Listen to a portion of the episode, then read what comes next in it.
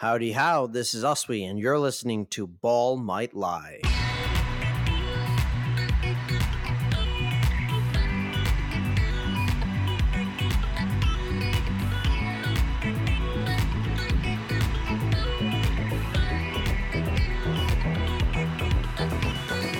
Howdy how, y'all!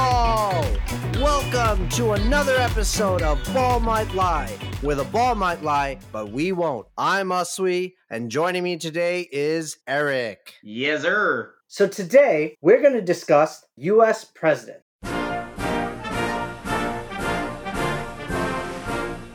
Now you must be wondering, why on a basketball podcast are we talking about American presidents? What do they have to do with each other? Well, honestly, they have nothing to do with each other. But both Erik and I are huge US presidential history nerds, but we're also huge basketball nerds. So we thought, how fun would it be to make comparisons of NBA legends and US presidents? Now, as a disclaimer, we do recognize that the impacts that US presidents have had over the years far exceeds the impacts of any athlete. That's for sure. However, we feel that it's important to share our knowledge of US presidential history for those who may not be so knowledgeable about it. And also for those who are knowledgeable about presidential history, this would be a low barrier of entry into learning about NBA history by finding good comparisons that we think really capture the essence of the NBA legends. So, Erik, why don't you give me your first comparison? I mean, honestly, this was this was like soft serve, hit it out the park, easy as apple pie. I say George Washington and Bill Russell. God damn it, you copied me.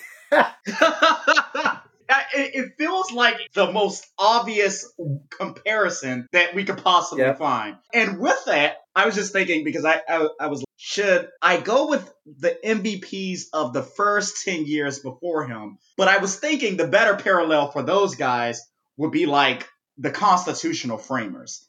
But Bill Russell set the framework for the league as we know it. The league was ground bound before Bill Russell came in. He was incredibly athletic. He was quick. So the athleticism with players that you see today, that's the DNA of Bill Russell.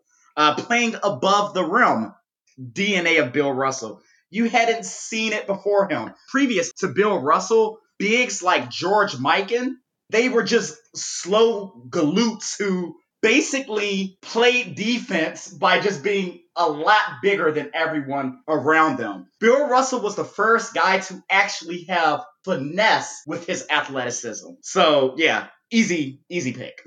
The reason why this George Washington Bill Russell comparison is so great is because, like Erik said, Bill Russell was the first in many ways, right? He was the first true star of the NBA. He paved the way toward normalizing black excellence and success. And he was truly a paragon of more than an athlete. George Washington, as the first president, really had to set a standard and set a precedent for those who came after him. And you see that in the influence of Bill Russell's More Than an Athlete, where he was very involved with civil rights, to guys like Oscar Robertson and Kareem Abdul Jabbar, LeBron James. If you think about it, back when Washington was the president, there was no term limit. A president could be president for life if he wanted. And at the time, it, it was revolutionary. Now we take it for granted that after either four years or if they serve two terms, eight years, a president steps down and the next guy comes in. Up until that point in the world, no one's ever seen somebody with that level of power willingly let go of it. And so that revolutionized the world. For Washington to step down like that was huge. And it also goes to say a lot about the characteristics that both George Washington and Bill Russell shared. Regardless of their accomplishments, neither Washington nor Bill Russell really glowed about it. They were reserved, they were respectful, but they did have an ego.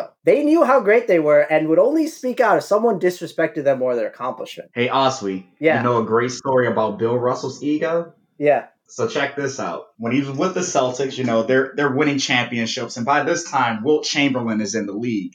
And as an individual force, Wilt Chamberlain is setting every individual statistical record you can possibly imagine. So Bill Russell, his contract negotiations are up, and he goes to his team owner and he says, Whatever you do with my contract, make sure I'm making a hundred dollars more than Wilt Chamberlain. He didn't care what the number was as long as he was making more than Wilt. Who, let me add, this guy was a good friend of his. I mean, he dominated him Yep. in a team aspect, but these guys were actually buddies. But his ego made it so that he had to be paid more than Will. Yep. And if we're talking about egos with Washington, in his first term as president, he was basically unopposed. People really didn't criticize him, and, and he was the only unanimously voted president ever. But in his second term, as time goes by, that honeymoon phase wears out, and people started to get a little uneasy. So he started getting criticized, and Washington did not like that because for the first time, he was no longer the darling. And he made it known that he was not happy with that. But I have to be honest with you, both are slightly overrated. Ooh, we're coming out hot. Our fans in Boston and any Washington stands might be a little agitated with me right now, but let me explain. Washington was seen as this great general, but if you actually look at the Revolutionary War, we didn't win many skirmishes, like face to face skirmishes with the British. But what Washington was really capable of doing was running. He knew how to retreat really well. And so while we didn't win many battles, what we did win was the war of attrition because we're on the home front. So by dragging out the war, we're facing guys who they're thousands of miles away from home, so they're getting tired. While he was great for being our commander and, and leading us, as an actual military strategist, he is a bit overrated. Now, let me talk about Bill Russell. Let's not forget that despite his 11 championships, he played in a in an era with only 10 teams, with fewer playoff rounds, and they had so few teams that the Celtics even got playoff buys. So basically, we're talking about a guy who had shorter post and regular seasons, so less wear and tear. And compared to everybody else, his team was stacked. But even still, the Lakers took him to seven games in three separate finals. So while they are great, and they probably I mean, Washington obviously belongs on the Mount Rushmore, and if you extend Mount Rushmore of basketball to five, Bill Russell is absolutely there, in my opinion. They were a little overrated, you know? So I just want my my my dead grandfather to know I didn't say any of this about Bill Russell. This was this was Aswi. This was this was all him. Put a pox on this guy, not me. But I do agree with Washington. I do think he's slightly overrated uh, by historians relative to other presidents. Bill Russell, on the other hand, is difficult for me because I think with sports in general, and particularly a sport like basketball, that's a team sport, but it's dominated by individual players, it's really difficult to gauge cross era comparisons. True. so true. to me, looking statistically at it, I would say Wilt Chamberlain was the greatest player of his era. But I've heard enough people who were around. I wasn't around. You weren't either. I've heard enough people say that Bill Russell was the defining player of that generation for me to kind of just back off. I mean, it's a little confusing. The guy never shot over 47% from the floor as a big in an era with only two other seven footers in Walt Bellamy and Wilt Chamberlain. But for whatever it is, they say he's the dominant player of that generation. I do know, having seen old tapes of him, uh, as far as defensively, he was well ahead of his time. I, I think a current comp for him would be someone like, think of Dwight Howard in his prime defensively when he was with the Magic. Hmm. That was Bill Russell on the defensive end. He was he was really really incredible. Yeah, for sure, for sure. Although, you know, your point about sports being difficult to compare across eras is very applicable to presidents too, because oftentimes you see successful presidents. It's always the question of is it the man or woman, hopefully one day,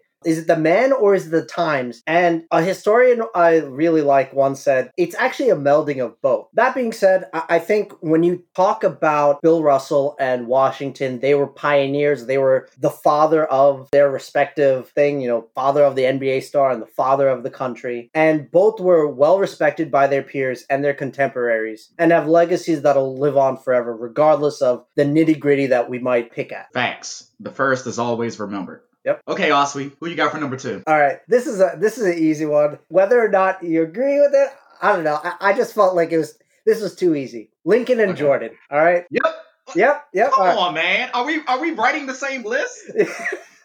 Yo, ho- I, I'm I'm I'm betting that we're gonna have some different ones, but Lincoln and Jordan. And here's my reason why. And I think I think this is the easiest one for people to guess because both were so great that it's almost blasphemy to argue that they weren't the greatest ever. AC and I always talk about how do you define the greatest ever, and he believes that it's who had the greatest peak greatness of anyone in their field versus who had the greatest longevity of greatness. And Lincoln and Jordan are the embodiment of greatest peak greatness. Oh yeah, definitely. And if you think about it, part of that greatness is having these iconic moments and quotes that are etched into the legacies of their game. And you can't talk about their respective fields. You can't talk about the US presidency. You can't talk about basketball without mentioning the Gettysburg Address, Emancipation Proclamation, a House Divided speech, or the shot over Ehlo, the last shot, the flu game, the shrug. It's just, they're so iconic. They're so legendary. They're so larger than life that they've almost become something larger than just a president or just a basketball player. They've become almost like a god of, of their respective area. Yeah, definitely facts. And I mean, just to take your analogy further, and I mean,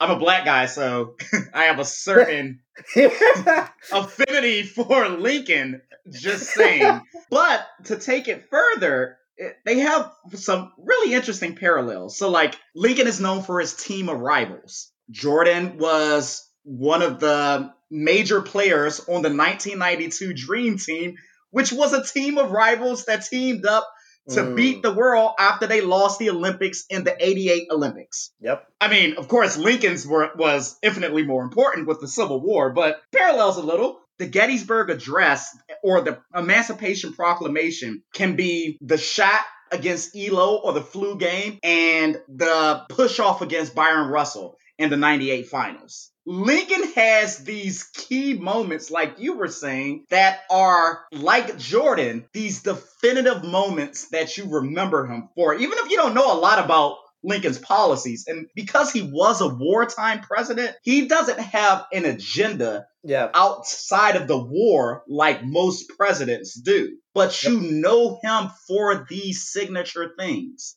Yep. So you know the signature speech. You know the signature proclamation that he wrote. You know Jordan for signature shots. You mentioned the infamous shrug in the 92 finals after scoring 35 points in the first half off of like six threes against Clyde Drexler, who was being touted as the next heir apparent of sorts. Yep. Easy, easy comparison. Lincoln is Jordan.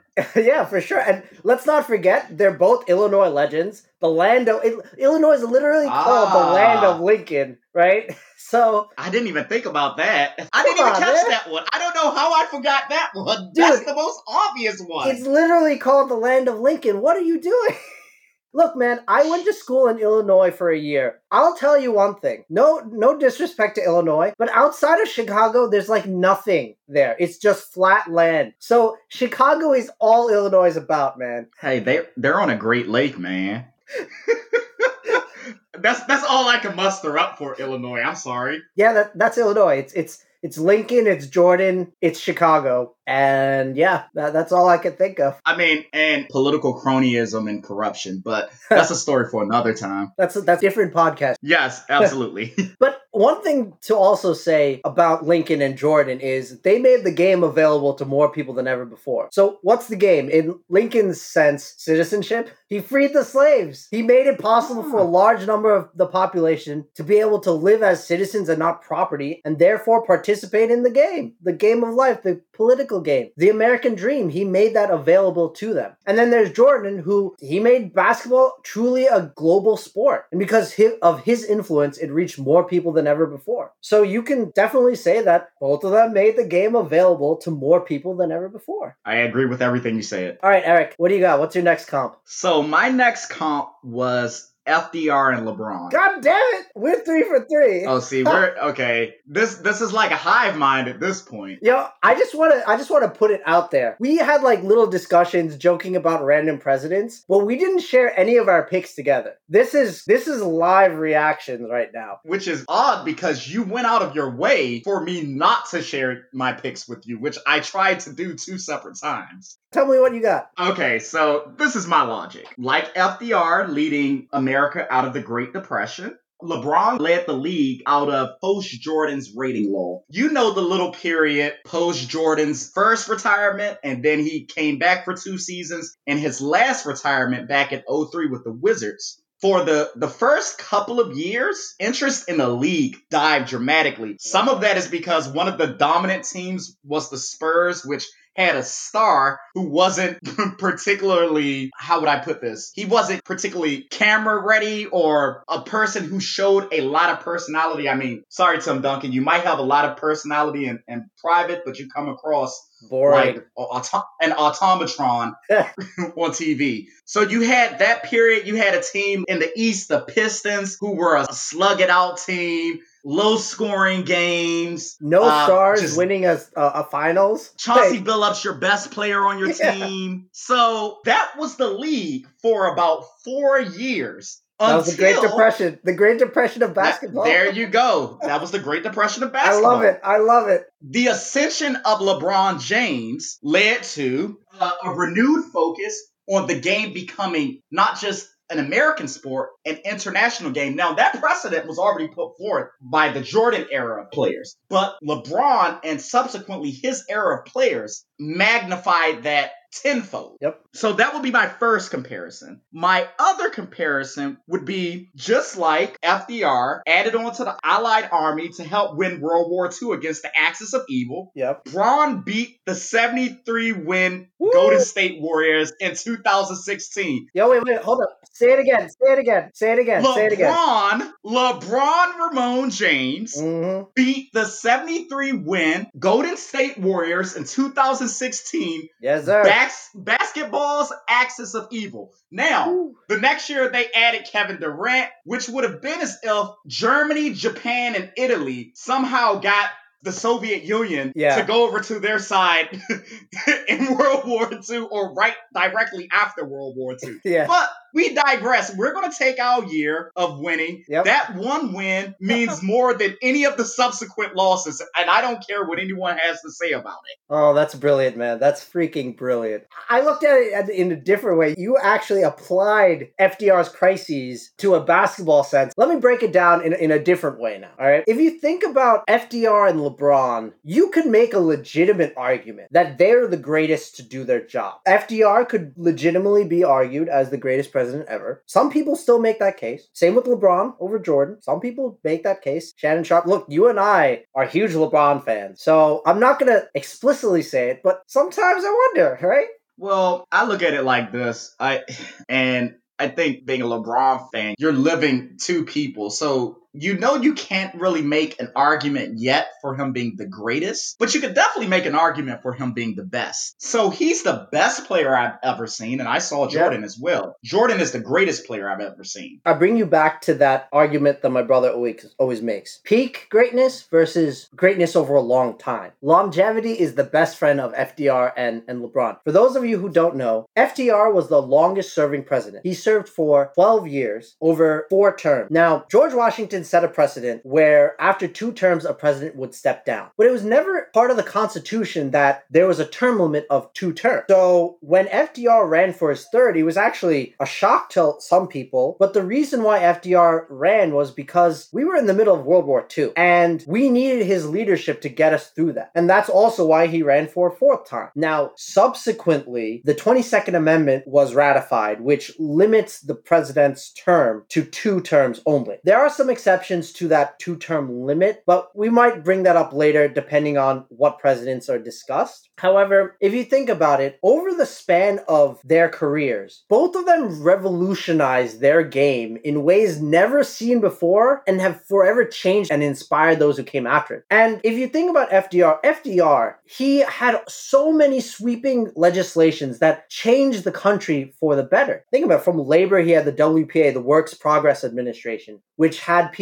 working on different public works. He had the Civilian Conservation Corps, which further established a bunch of parks and recreation centers. Then from banking, he had Social Security Act, so that's why we have Social Security now. FDIC, banks are insured. The Tennessee Valley Authority, that's what gave power to areas that didn't have power before. So if you think about LeBron, in a given final series, he can lead both teams in every statistical category. I think by the time he ends his career, he'll be top 10 in just about every stat, right, Erik? Yeah, all the like major counting stats, yeah, he's gonna Yeah. be top ten. So when you think about it, their wide breadth of brilliance in so many different areas that impacted the game. But let's not also forget they also fought for a better world, as you mentioned with World War II. On the flip side, when you think about LeBron, he's been someone who's been one of the most outspoken athletes when it comes to civil rights, whether it's voting rights, police brutality, unpaid athletes in the NCAA. He provides opportunities for at risk children and their families. His organization pays for them to go to college and for their parents to get job services and high school diplomas, things like that. But that being said, while they both did so many great things, they weren't perfect and they made some real mistakes in their time. Yeah, I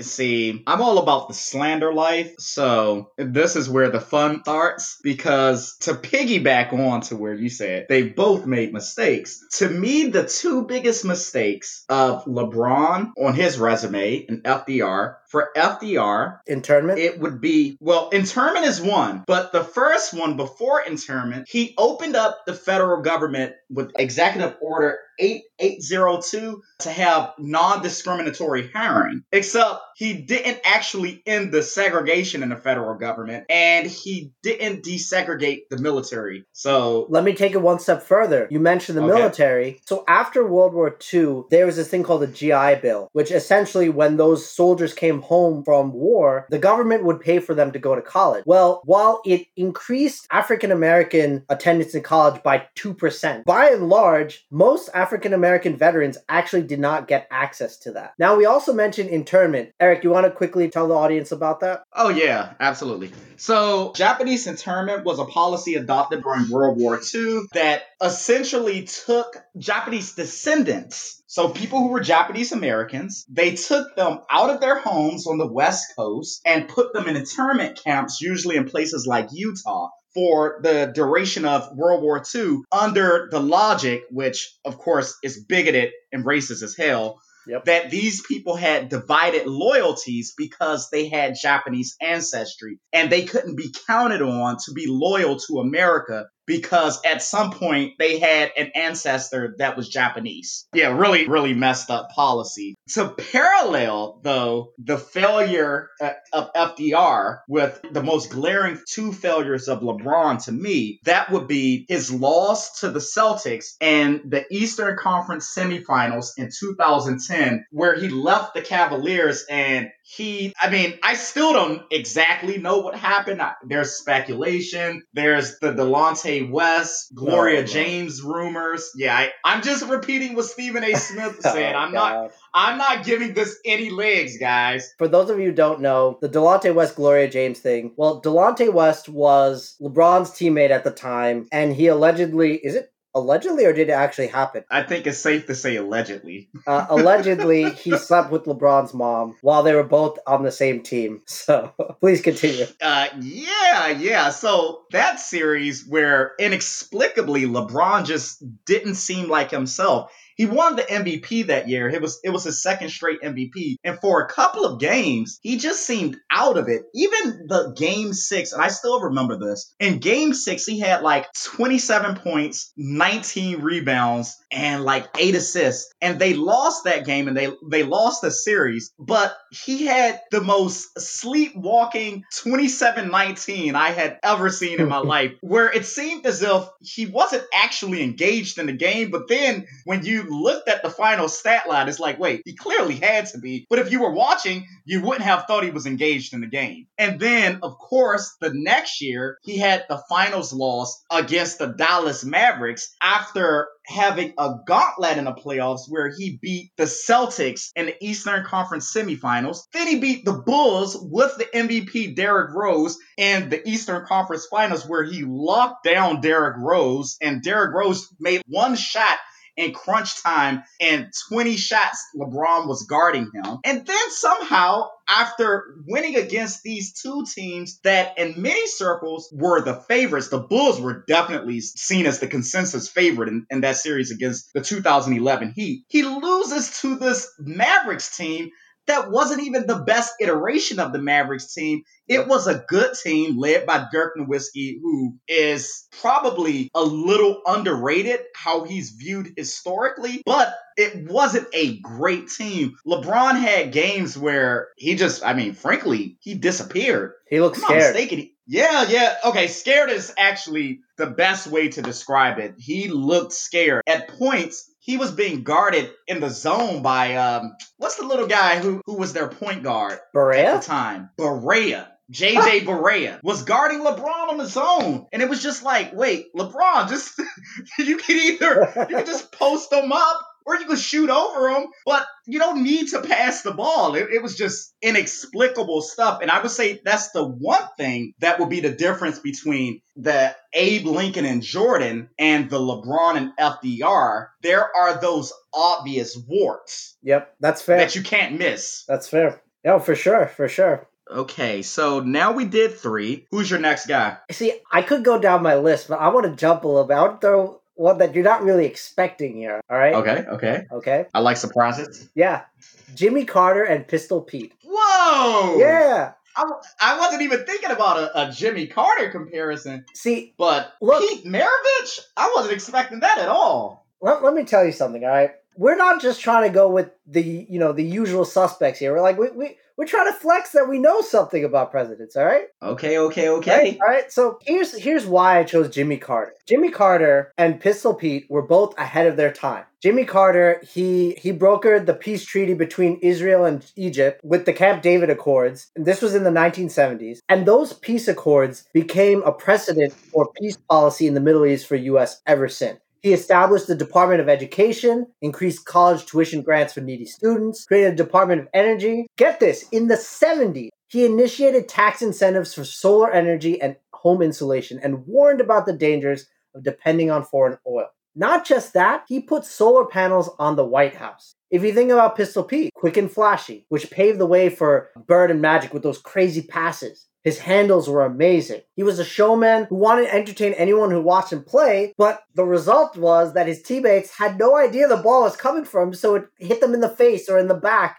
because they just they've never seen anyone pass the ball like that.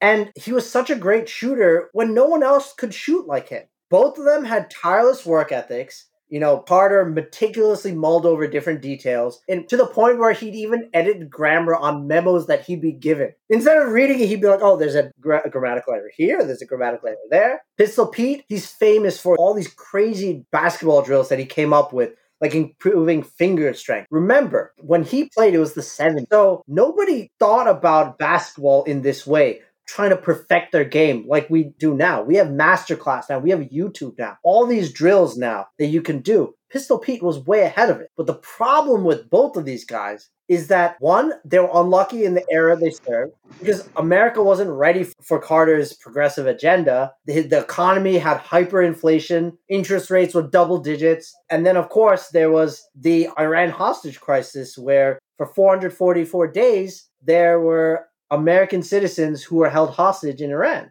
As for Pistol Pete, he played for a shitty New Orleans Jazz team who couldn't win much and barely made the playoffs. And he had a hard time competing against teams with real star power in the 70s, like the Knicks or the Lakers. But perhaps the biggest reason why people don't remember Carter or Pistol Pete is they were overshadowed by the more famous people of their time. Carter was basically in between Nixon and Reagan. So you have the incredibly infamous and then the absolutely beloved at the time, the two absolutely iconic guys. And then you have this one term president who was smack dab in the middle, which is why people don't really think about him like that. And then when you think about Pistol Pete, he, he played in an era with dominant big men like Kareem and Wilt and guys like Walt Clyde Frazier and Earl the Pearl Monroe and with the Knicks. So it's not surprising that people don't remember him in that way. Yeah, I mean, I would have never thought to compare those two, but I think that's a great comparison. It's funny that you mentioned that Carter is right before Reagan because that leads me to my favorite pastime, being the pessimist that I am.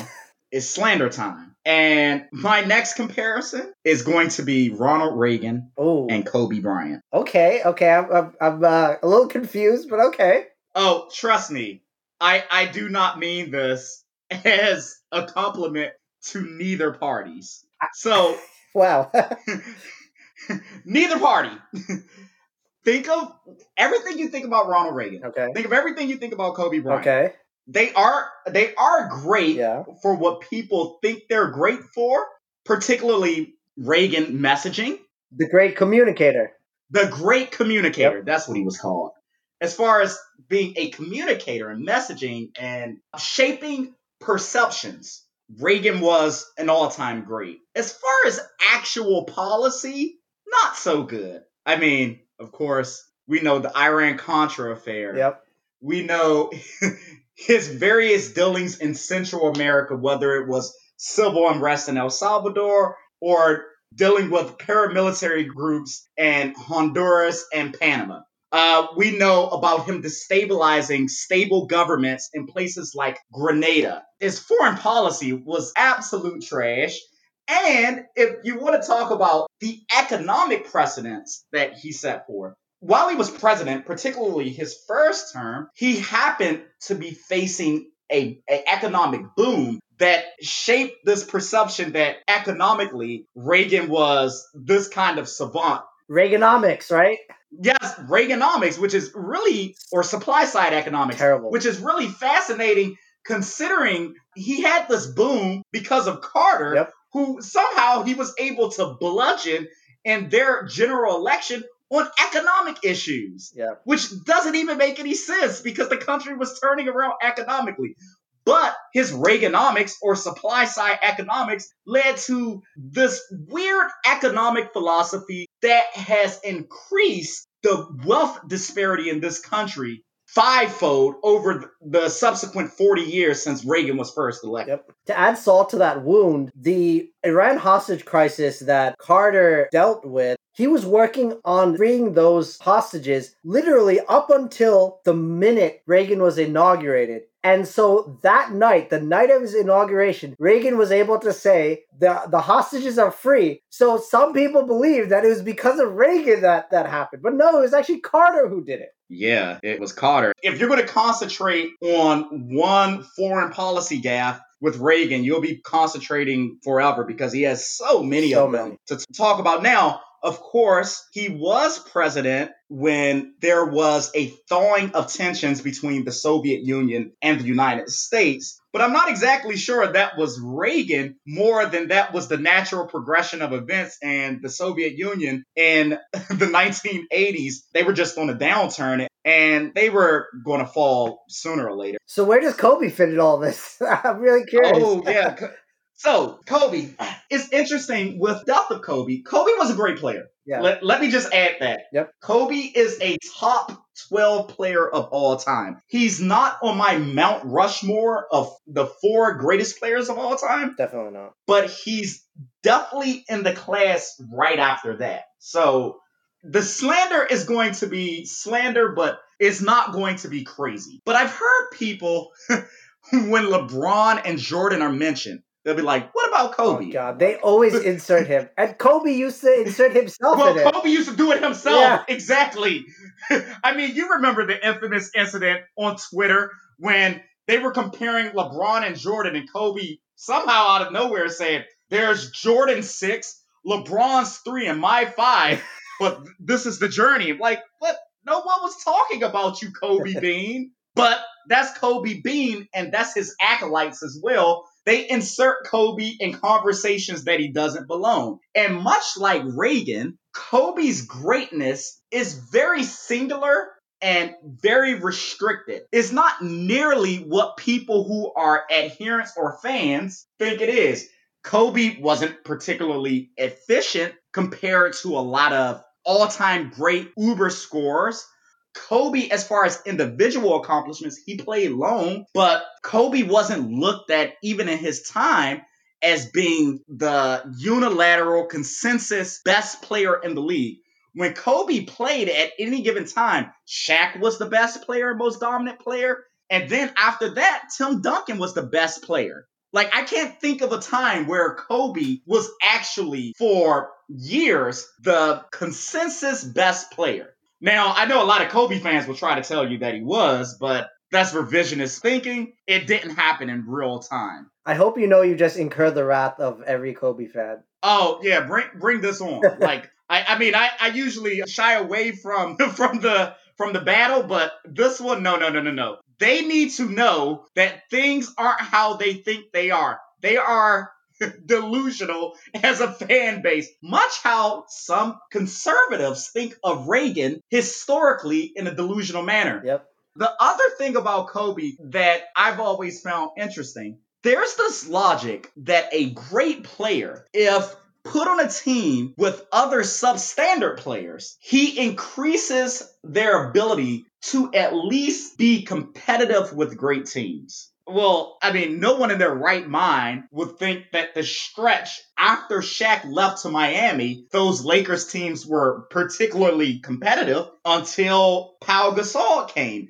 And the one time they were competitive, which was against the Phoenix Suns in a series, where they were up 3 1, Kobe somehow gave up a 3 1 lead. a 3 1 lead. There's nothing like that on Jordan's resume. There's nothing like that on LeBron's resume. When those guys get up 3 1, you might as well pack your bags Yep, for Cancun yep. because the series is over. Not Kobe Bean. Kobe fans are an interesting bunch, like Ronald Reagan fans are an interesting bunch. And I'll just leave it at that. All right, Erik. I can't talk to anybody about presidents if I'm not going to mention Teddy Roosevelt. Teddy Bear it is. Wait, you tell me you, you have him too? Oh, of course. Absolutely. I have him as a comp with Kareem. What? What about you? Whoa. Uh, okay. Actually, I have him as Magic Johnson. Huh. Yeah. That's not one I would have thought about, but I'm curious to hear how you got to it. All right. So when you think about Teddy Roosevelt and Magic Johnson, both of them have giant smiles with larger than life personalities that are the embodiment of youth and vigor and charisma. And they really expanded the celebrity of their respective role. Interesting. So when you say vigor, I feel like vigor takes on two different meanings with Magic and Teddy. I, like, I, and I'm not going to expound on that, but do continue.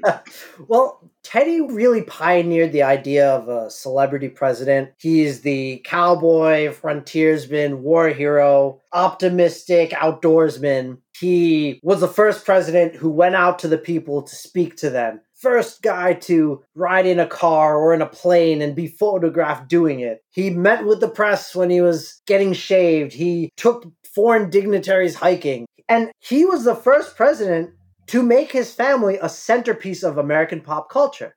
Now, think about Magic Johnson. He was Mr. Hollywood, big celebrity, flashy passes, flashy outfits, tons of women, extravagant parties, elaborate vacations here and there. They just had this larger than life persona. And if you saw their smile, it was infectious. It just made you want to smile, made you happy to see that. Hey, Aswi, Yeah. This is some cool information. Okay. So, my apartment is on Kenilworth in DC, right? All right. So, you just mentioned that Teddy Roosevelt made his family the centerpiece of American life. The first family that we actually knew, we knew his wife, we knew his daughter.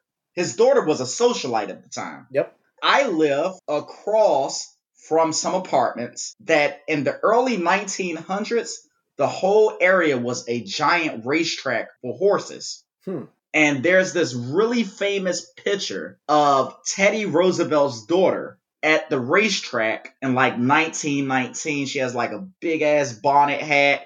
And you know, she has on her Sunday best looking fly for this horse race a hundred years ago. And as we speak, that's like a thousand feet away from me. Damn. Wow. That's that's pretty cool. Yeah, true story. Hmm. But continue. So Teddy and Magic were more than just these larger than life personas.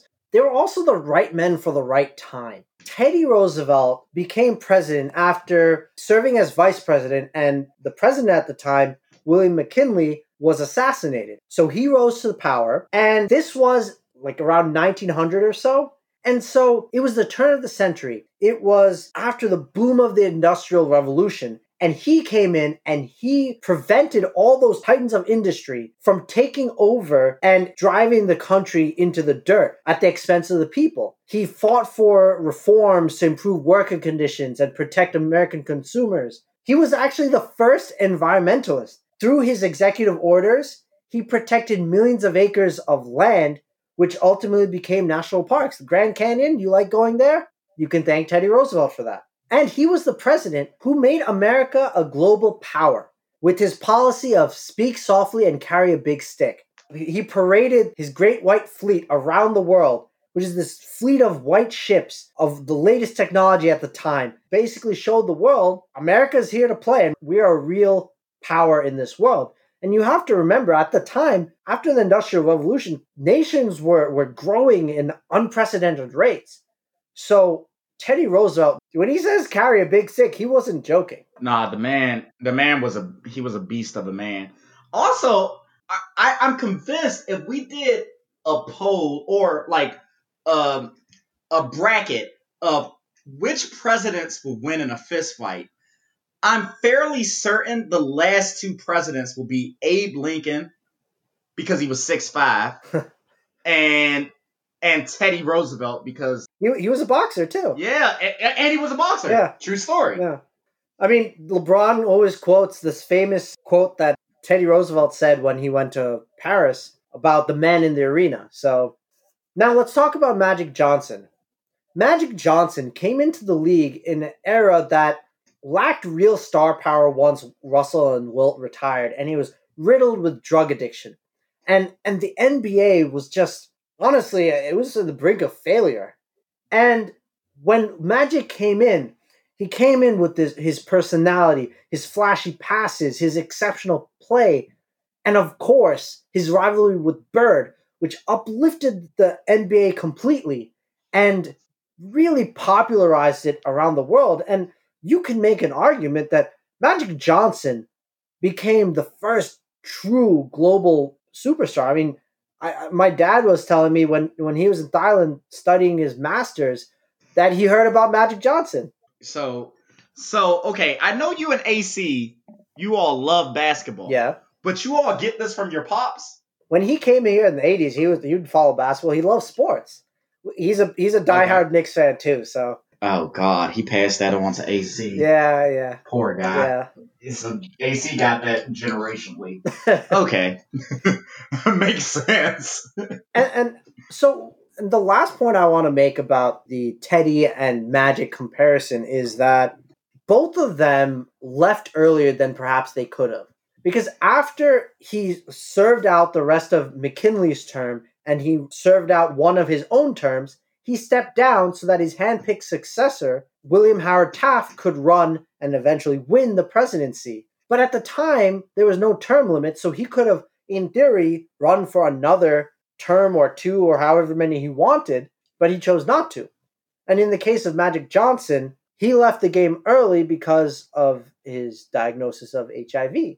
So who knows what, what they could have accomplished. I do want to add that he got his handpicked successor in Taft, but homie, after four years of Taft, came back around and ran again for the Republican nomination, lost that nomination, and then invented the Bull Moose Party. Yeah. So, I mean, he did run again, so the term limits thing stopped him for a bit, but he ended up ignoring it anyway. And actually, if you think about it, Teddy Roosevelt leaving the Republican Party actually has to do with why the Democratic Party now has the progressive. Once Teddy split from the Republican Party, that progressive arm of the Republican Party was gone forever. True story. By the way, your comparison is so good. I'm like on the fly scratching my comparison to Kareem. Oh, shit. Well, finish your question. We're going to pull a mulligan and we're going to ignore my Kareem comparison, guys. We're going with Teddy Roosevelt as Magic Johnson. It, it works. delivered. Yep, it works. It works. It works. Okay. On that note, I wanted to go with someone else that I thought we really needed to mention. So I have a JFK comparison. JFK, okay. I have a JFK comparison. I do too. Let, let's hear yours. JFK as Reggie Miller. Ooh, yo, I thought about that. I thought about I was tempted. I was tempted, but I held back. So if you thought about it, I feel that you thought about it for the similar sentiment that I came to. They're overrated. There you go. Amen. Yep. That's yep. my man. Mm. They're they're they're over they're so overrated. Both both guys are overrated. So, of course, JFK he has this in the American annals of history. He has this reputation as this iconic president that was the stalwart of civil rights. Well, Nope. he didn't exactly pass much civil rights legislation. And in his two years where he actually served as president, his his most important things that he did was a disastrous Bay of Pigs, Yep.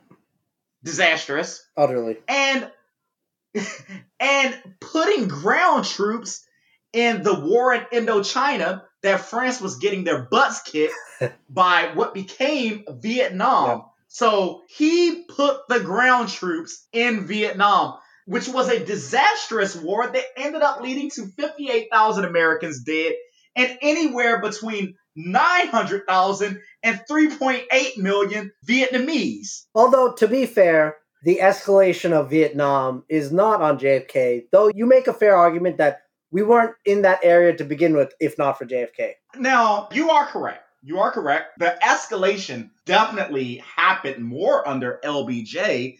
And previous to JFK, even under the Truman administration, we were giving aid to France's fight against the Viet Cong.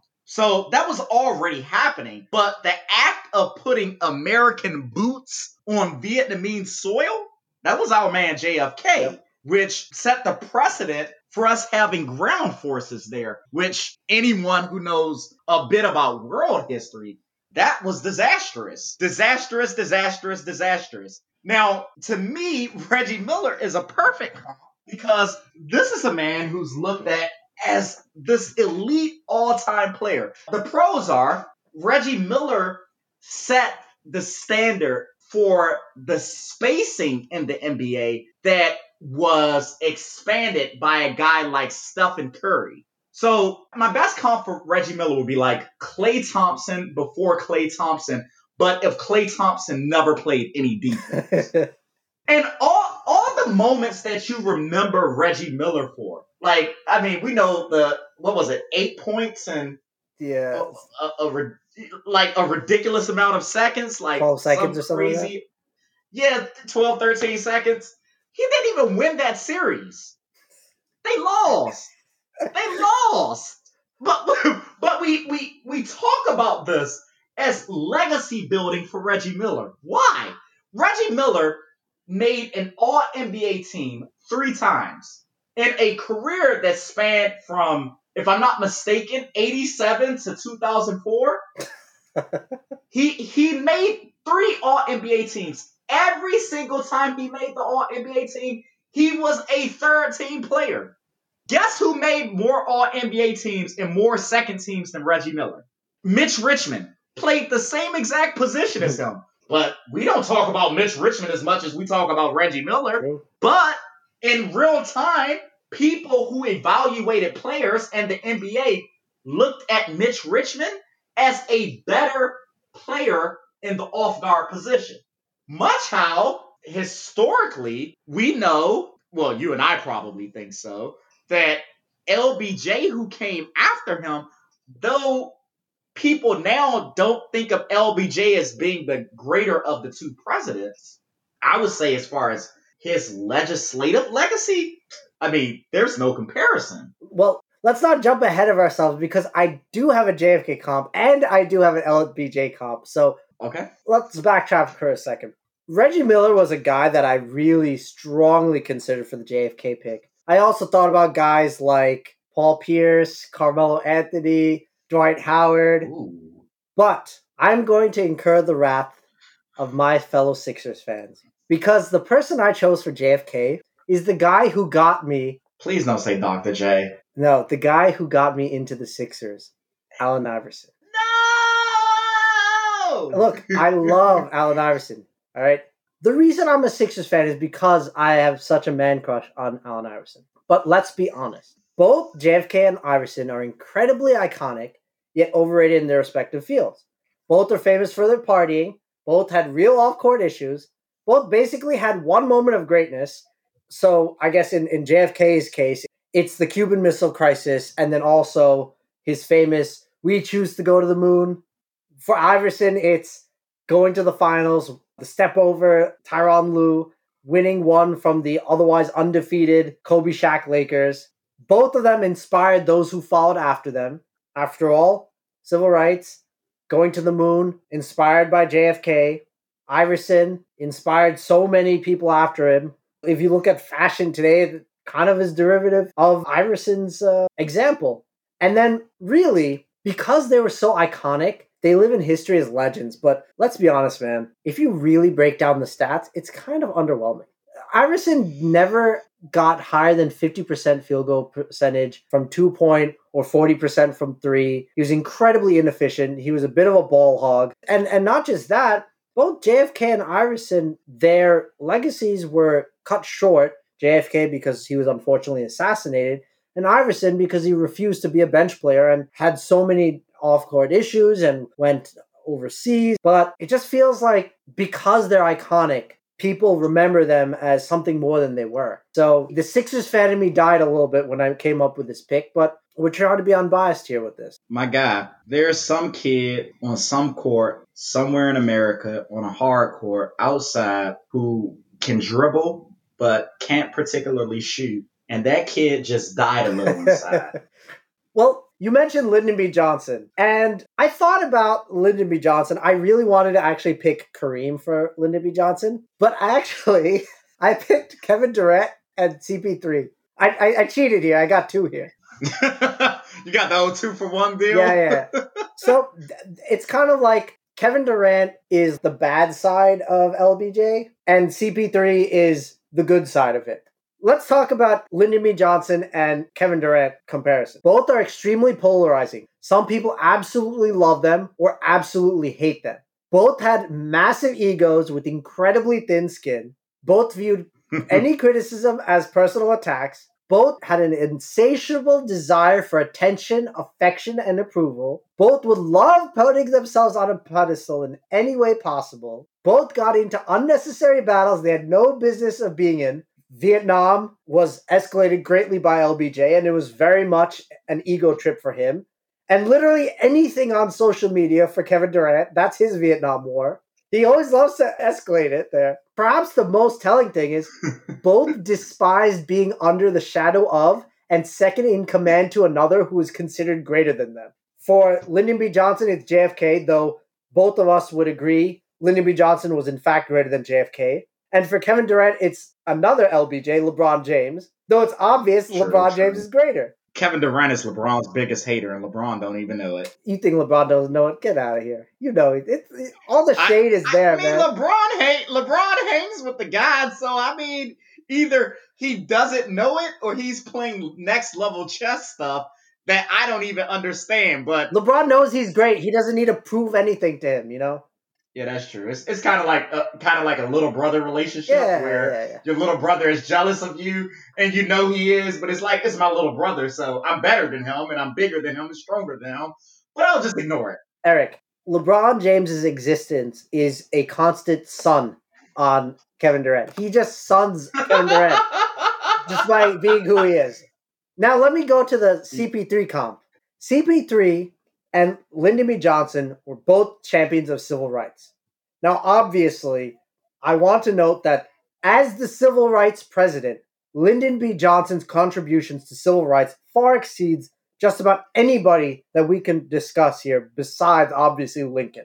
Lyndon B. Johnson is the one who signed the Voting Rights Act. If you compare CP3 to Lyndon B. Johnson, CP3 has been in the league for a long time, just as Lyndon B. Johnson was in the government for decades. And over that time, CP3 was president as the NBPA, the National Basketball Players Association, which is the players' union, and has been an active champion for players' rights. He's an avid supporter of HBCUs. He's extremely outspoken about racial and social injustice. In the 2014 ESPYs, as many of you might remember, he went on stage with Wade and LeBron and Melo talking about police brutality. And he's one of the greatest ever to do it in his own right. He's not the greatest point guard ever, but he's in that conversation of one of the very best point guards. Potentially, what top five ever? Would you argue? I like it. Yeah, no, no, no. He's ah. so let let's see. There's Magic, Big O, Steph Curry. Yeah, he's in the top five. He's in the top. Isiah, Five. don't forget about Zeke, man. What's wrong with you? I mean, I don't like four. I, Zeke is up there with yeah. uh, Zeke, Zeke is there. Wait, you think he's in the next? No, no, no, no, no. So for me, Zeke is over Chris Paul because Zeke has two rings. True, true. And Zeke was the undisputed best player on two dominant championship teams in a time where teams weren't being led to prominence by guys who were six feet or shorter. That wasn't that wasn't a thing. So Zeke set the precedent for guys like Chris Paul. So no, Chris Paul's not better than Zeke, but I'm, I was just trying to think. But I think Chris Paul is like five or six. So yeah, right around that area. You're right. Okay, so there was no NBA player who really captured the essence of Lyndon B. Johnson because he was a truly great president, but was also very weird and eccentric. Weird and eccentric are doing some heavy lifting when you say that because you and I spoke earlier. Weird and eccentric, you are being very diplomatic by saying that. Funny story because uh, I, I'm doing this, you know, when people just name their connections. okay, you're name dropping now. All right, let's hear it. Yeah, I'm, I'm name dropping. I'm, I'm doing a little humble bragging. Okay, okay. But I had the opportunity growing up. I went to DC public schools hmm all the way up into eighth grade. Okay. And I did this program when I was in middle school called the Colin Powell Leadership Club. And I got this mentor who sponsored me going to school, private school for high school. It was a Catholic school. Archbishop Carroll, shout out.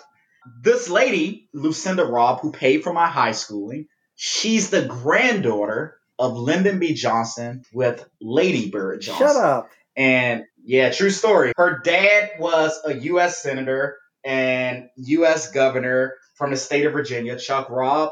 But her grandfather Wow. is Lyndon B. Johnson. So she has like a wealth of stories about the guy. And I, I remember being like a teenager and I'm, I'm learning, I, I'm taking AP US government at the time, and I'm learning about the Great Society and his war on poverty. And I'm talking about him, and I'm like, yeah, you know, I'm giving all his positive attributes. And she just, she gets quiet and she looks at me and she says, uh, did you come across any of the more colorful stories about him?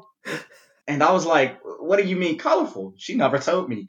I didn't find out till I, till I was an adult that colorful meant stories that we can't tell you because they're past PG 13. Oh, But there, there. Just know Lyndon Johnson was off the chain.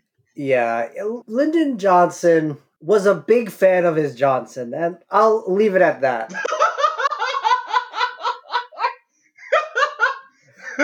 that was that was very delicately put, yes. very sophisticated, sir. Yes. I couldn't have said it better myself. although, although I have to say, we're talking about Lyndon B. Johnson. I would have expected you to start with that kind of flex that you had there. Like, goddamn, you your mentor was LBJ's granddaughter. Damn, that's that's awesome. Yeah, yeah. I mean, it is crazy. So I don't know how she told me, But this was pre Wikipedia. Like Wikipedia, people didn't start using till like 2005. So this must have been like a 2003 conversation. And I remember putting all together and like, wait, you're telling me you're related to Lyndon B. Johnson? And she was like, oh yeah, that's my grandfather. And me being like, I'm like around royalty, the descendant of the emperor of the universe or something. yeah, it was it was really honestly disconcerting. Erik, what do you got? What's your next comp? what I'm going to do for the sake of time, because again, guys, I'm about the slander life. This is what I am. Huh. We saw uh, the Batman movie where Bane says, "Oh, the totality Batman. You adopted to it. I was born in it." so I'm born into the cynicism. So All right, all right. I got to get three quick comps out, and I, I'm not even going to give long explanation. But comp one that I have to mention: Okay. Andrew Jackson and Bob Pettit Whew. and they're being compared to each other on the racist nexus. so, Andrew Jackson was a president that was a racist amongst racists in his times. Like, you know, they say a man's man. He was a racist racist. Known for the Trail of Tears. Like, that's his thing that he's known for. The Trail of Tears. Oh, like, anyone who doesn't know what it is, it's the forced removal of the U.S.'s indigenous population from the Southeast Americas to the West, to particularly the Oklahoma territory, where a ton of them died on the track there. Yep. That Thousands. synopsis works. Yeah, thousands. Like it, it was it was bad. Bob Pettit, great player for his time. I don't think his game translates to today, but great player for his time. Two-time MVP. Bob Pettit, story that sticks with me is the most is when he played for St. Louis, they had this black player. His name was Cleo. It was 1962. I'm trying to remember his last name, but Cleo was a guard that they drafted in the first round. And him, Cliff Hagan, and Clyde Lovellette, they essentially went to management. And let me add, all of these three guys were Southern racists. they, not saying all people are racist, but it, it was a, a dominant These particular guys were. yeah, these particular guys were. Yep. And this was early 60s. They went to management to try to depress his number of shot attempts because they wanted more shots, though they were winning at the time with him taking more shots. And they ended up getting their coach fired because the coach refused. And they ended up getting the black player also blackballed from the league. He'd never played in the league after 1962. So, you guys, Andrew Jackson, particularly the best player on the team, Bob Pettit. That's my comp. the other two comps was James Buchanan as, and this is an ode to AC, Mario Harnzonja. M- Hazonia? Yes. I can't pronounce his last name. That guy, AC, despises his game, or at least used to despise his game. He doesn't play in the league anymore. He was trash. Uh, his comp for me will be James Buchanan, a guy who seemingly didn't have any natural gifts, preceded Abraham Lincoln, one of, if not our greatest president, one of our greatest presidents, and he sucked. He just sucked He let the South secede. he did nothing, literally nothing, to stymie the tide of secessionist talk. He knew what was happening, and naturally, Lincoln had to deal with James Buchanan's mess. And the last guy, the last guy is also kind of something I used to talk about with AC in the past. Donald Trump's comparison. Oh God. Donald Trump's comparison oh God. is one Christian Eyenga. what? Christian Eyenga was in 2009 the Cleveland Cavaliers' first round draft pick. Now you might be asking, that's obscure. Why would I name Christian Eyenga? Well, Christian Eyenga was their first round draft pick. He was from the Congo. He played in Europe, but he didn't play in Europe's first league.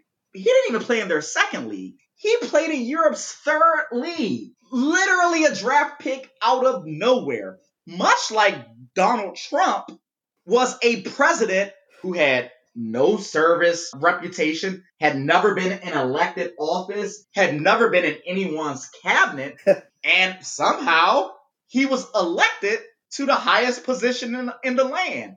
And to further parallel it, for whatever reason, Christian Eyenga, even though the Cavs knew they needed to put forth their best roster possible to keep LeBron and an upcoming free agency year on the team, they had this no name Europe third league player drafted as their first round pick. So, of course, LeBron left. Before I get to my final pick, which is the guy I want to close out with, I do want to mention, since we previously mentioned Kareem, I want to mention my comp for him. I chose Dwight D. Eisenhower. And the reason for this so, Dwight D. Eisenhower, for those of you who don't know, was just like Kareem, greatly respected and considered among the cream of the crop.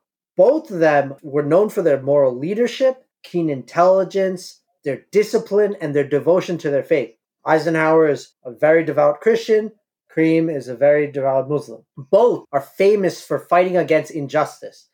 Eisenhower was the supreme Allied commander in Europe in World War II and led the Allies to victory against the Nazis. He sent army troops into Little Rock, Arkansas to desegregate the school so that young African American children could go to school with their white counterparts. Despite all the protests of the folks living in Little Rock that time, but he believed that segregation was wrong. And Mind you, this was in the end of the 50s, just before the civil rights movement really got into full swing. Kareem, on the other hand, was a very avid proponent of the civil rights movement. He participated in the Cleveland Summit with Bill Russell and Muhammad Ali and Jim Brown and to this day is a huge advocate for civil rights. When you look at Kareem and Ike, Eisenhower, by the way, is often referred to as Ike. When you look at Kareem and Ike, both left nearly untouchable legacies. Ike established the highway system, NASA, established a strong science education in schools. Kareem, he had the skyhook, six time NBA champion. Actually, it's eight if you count his two as a coach two-time Finals MVP, 19-time Hey, we we we not we not adding uh, assistant coaches to this. All right, all right, fine, fine. I'll give you that. All right. I mean, look, three-time NCAA champion. So these guys have these accomplishments that are so great that it's unlikely that anyone will ever match it. Because who's going to ever establish NASA again or the entire highway system? I mean, it's possible to do a, such a large sweeping infrastructure bill that rivals it, but it's unlikely. Similarly, not forget that Kareem's scoring record for years was seen as something that would never be broken. And the skyhook, his signature move, is the single most unguardable move ever because you can't block that shot. He's too tall. He just shoots right over anyone. Has anyone ever blocked the skyhook? I've never seen no, it. No, I don't think so. Yeah, I don't think you could. I, I think it might be almost humanly impossible. And yep, yep. So we've heard a lot about Kareem and Ike as a comparison, and we're getting on a home stretch. Who is your last comparison, Aswi? Because I'm I'm waiting with bated breath. Come on, man. You know who this is. I, I talk about this guy all the time. He's one of my favorite presidents ever. Ah, Ulysses S. Grant. Yes, sir. Why, why, why, why are you saying it like that, man? Look, let me add, you might be the only person that I've ever met that has this type of affinity for Grant. I've never seen it. It's crazy. It's almost as if we're back in 1870, right when he's running, and he's in his early years, fresh off of his win in the Civil War. You're this big Grant fan. Now, tell us more because I've heard you separately mention Grant and go on like some type of spiel for him a couple of times, but I, I really want to hear this comparison.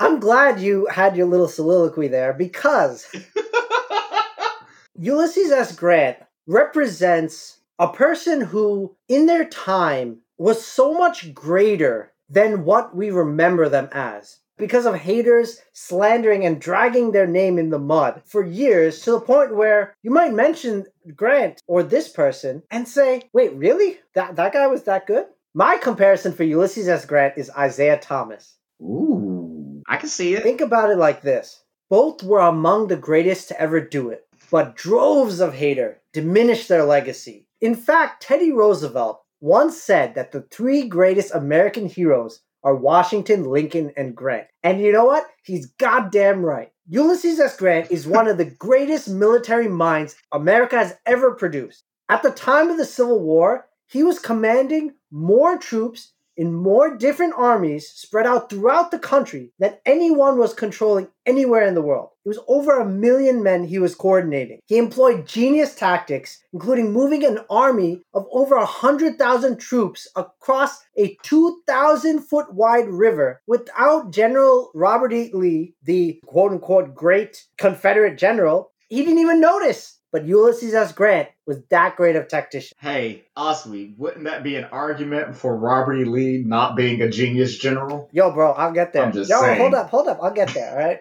Okay. Prior to Lincoln picking Grant as the, the general of all of his armies, the Union kept losing battle after battle after battle. He completely outclassed Robert E. Lee and successfully made the Confederacy surrender. He was a champion of civil rights. As president, he created the Justice Department and told the Attorney General and Solicitor General to prosecute the Ku Klux Klan. And in doing so, he crushed them. Yeah, they disappear for a while. Yes, and, and that was because of him. So why does he remind me of Isiah Thomas? Well, Isiah Thomas was one of the greatest point guards of all time. He played in an era with Jordan, Bird, and Magic and was still able to cement his legacy with two titles. He did it without a top 50 teammate. Jordan had Pippen, Bird had Parrish and McHale, and Magic had Kareem and Worthy. And the guy literally scored 25 points in a quarter in game six on one leg because his other leg had a severely sprained ankle. He had pizzazz and flair. He was a 12 time All Star. He was only six one, but his ability to handle the ball paved the way for a lot of guards to model their game after him.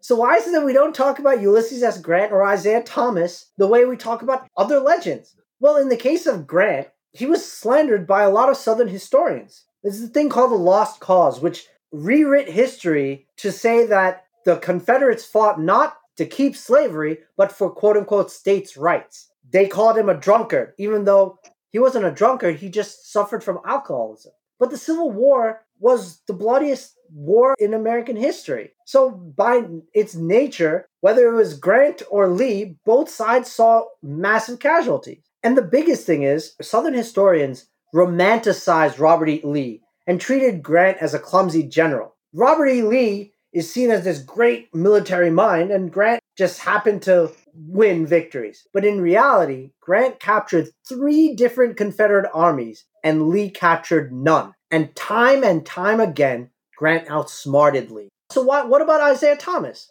Well, as part of the bad boy Pistons, he was hated. Members of the Dream Team colluded against him so he wouldn't be part of the team.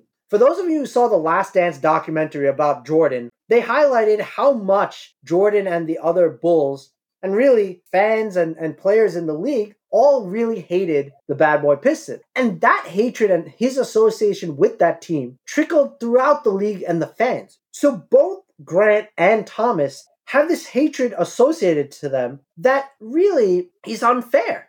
And people forget the contributions that they made to their respective games because of that hatred. That's actually it's a funny comparison, but it's a really good comparison if you logically extend it. So basically, with your comparison, Jordan is the lost cause, and the other Dream Team guys are the daughters of the Confederacy. Basically, yeah.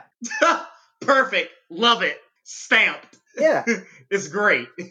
it's a great comparison. Erik, real quick, you want to just quickly explain who the Daughters of the Confederacy are? So, the Daughters of the Confederacy were an advocacy group, if I'm using advocacy group in the most nefarious terms. Really, what they were were propagandists who were hell bent on taking Southern historians' revisionist history about the Civil War and trying to, how would I put this, perpetuate its logic and Lie. and, and lie and telling of history throughout America. So, I mean, I live in DC. Downtown DC has a couple of monuments of prominent Confederate officers, And all of these monuments, and let me add, the capital of the nation that fought this rebellious group, the Confederacy, in the capital of the Union, we have to this day a couple of prominent Confederate officers because of the Daughters of the Confederacy gifting them in the early 1900s. So they were nothing more than a, a propaganda group that was hell bent on making sure that revisionist history became normative history throughout America. You hit the nail right on the head. It's 100% true. The Grant comparison, I think, was great. And I think it was great to compare him to Isiah. It's wild that Isiah, as the first little guy to lead a team, and they were a championship team. It's wild that as far as his historical legacy, he doesn't immediately come up in people's top 25, which is crazy to think of because if we were around in 1990, I don't think this really would have been a question when we if we were around in 1870, I don't think it would have really been a question about Grant. I think it would have been really obvious. This is where his place in history is. Definitely considering he was the prevailing general. He single handedly saved the Union. Facts that was a dope comparison. All right, guys, I think that's a perfect place to stop today. Thank you all so much for joining. We hope you enjoyed and were able to learn even just a little bit about NBA history, maybe a little bit of U.S. history in there too. Be sure to like, rate, comment, and subscribe wherever you get your podcast. And be sure to tune in for the next episode of Ball Might Lie. Take care, guys.